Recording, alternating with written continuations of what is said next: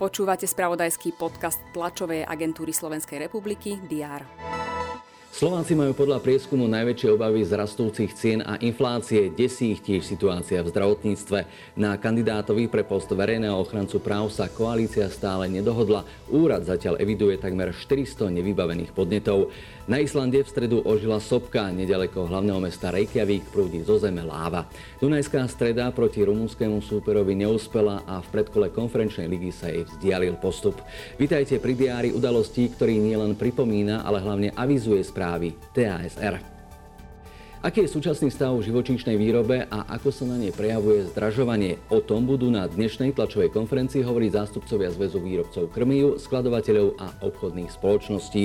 Rovnako tak načrtnú, aká bude celková úroda v tomto roku. V Tatrách sa uskutoční pravidelné ščítanie návštevníkov Tatranského národného parku.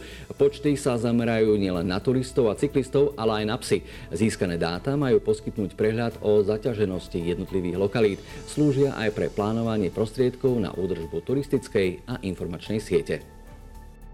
Študenti obchodnej akadémie vo Veľkom Mederi sa môžu tešiť na nový internát. Dnes posvetia štart jeho výstavby predstavitelia Trnavského samosprávneho kraja. Internát má stáť na mieste súčasného objektu, ktorý sa zbúra.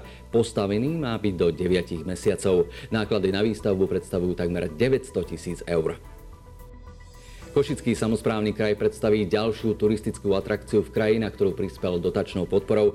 Tento raz je to živý včelársky skanzen v obci Moravany na Dolnom Zemplíne. Predstaví vývoj včelárskeho remesla. Návštevníci v ňom môžu napríklad vidieť dobové úle, ktoré sa v minulosti používali pri chove včiel. V treťom predkole európskych futbalových pohárov zabojujú dnes večer ďalšie dva slovenské tímy.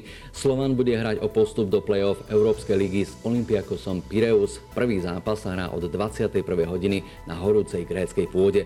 Už o pol siedmej nastúpi Trnavský Spartak v treťom predkole konferenčnej ligy proti poľskému tímu Rakúv Čenstochová. Bíli Andele hrajú prvý zápas doma.